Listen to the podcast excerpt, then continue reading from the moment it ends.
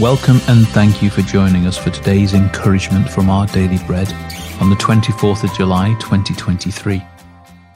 The Bible reading today is 1 Thessalonians 4 13 to 18. Brothers and sisters, we do not want you to be uninformed about those who sleep in death, so that you do not grieve like the rest of mankind who have no hope. For we believe that Jesus died and rose again.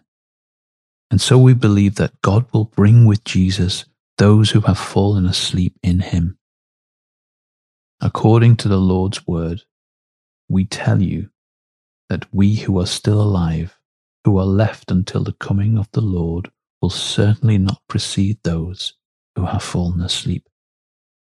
For the Lord himself will come down from heaven with a loud command with the voice of the archangel and with the trumpet call of God, and the dead in Christ will rise first.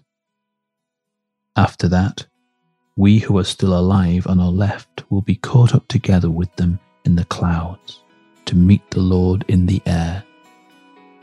So we will be with the Lord forever.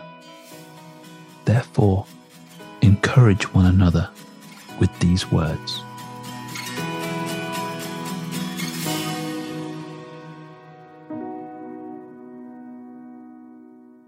Today's article, Hope in Grief, was written by Leslie Koh.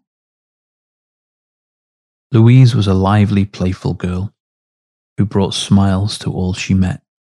At the age of five, she tragically succumbed to a rare disease.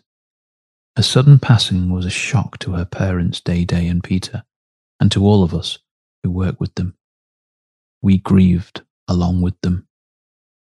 Yet Day Day and Peter found strength to keep going. When I asked Day Day how they were coping, she said they drew strength from focusing on where Louise was in Jesus' loving arms. We rejoice for our daughter, whose time is up to go into eternal life, she said.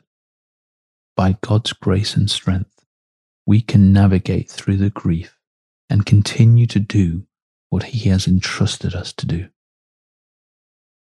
Day comfort is found in her confidence in the heart of God who revealed himself in Jesus.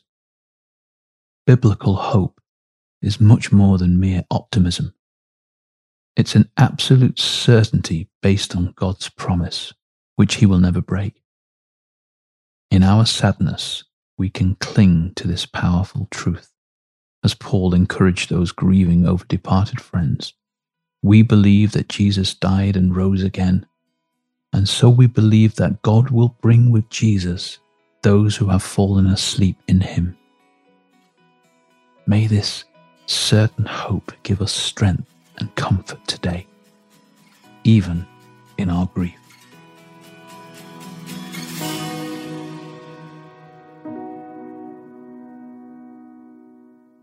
Let's pray.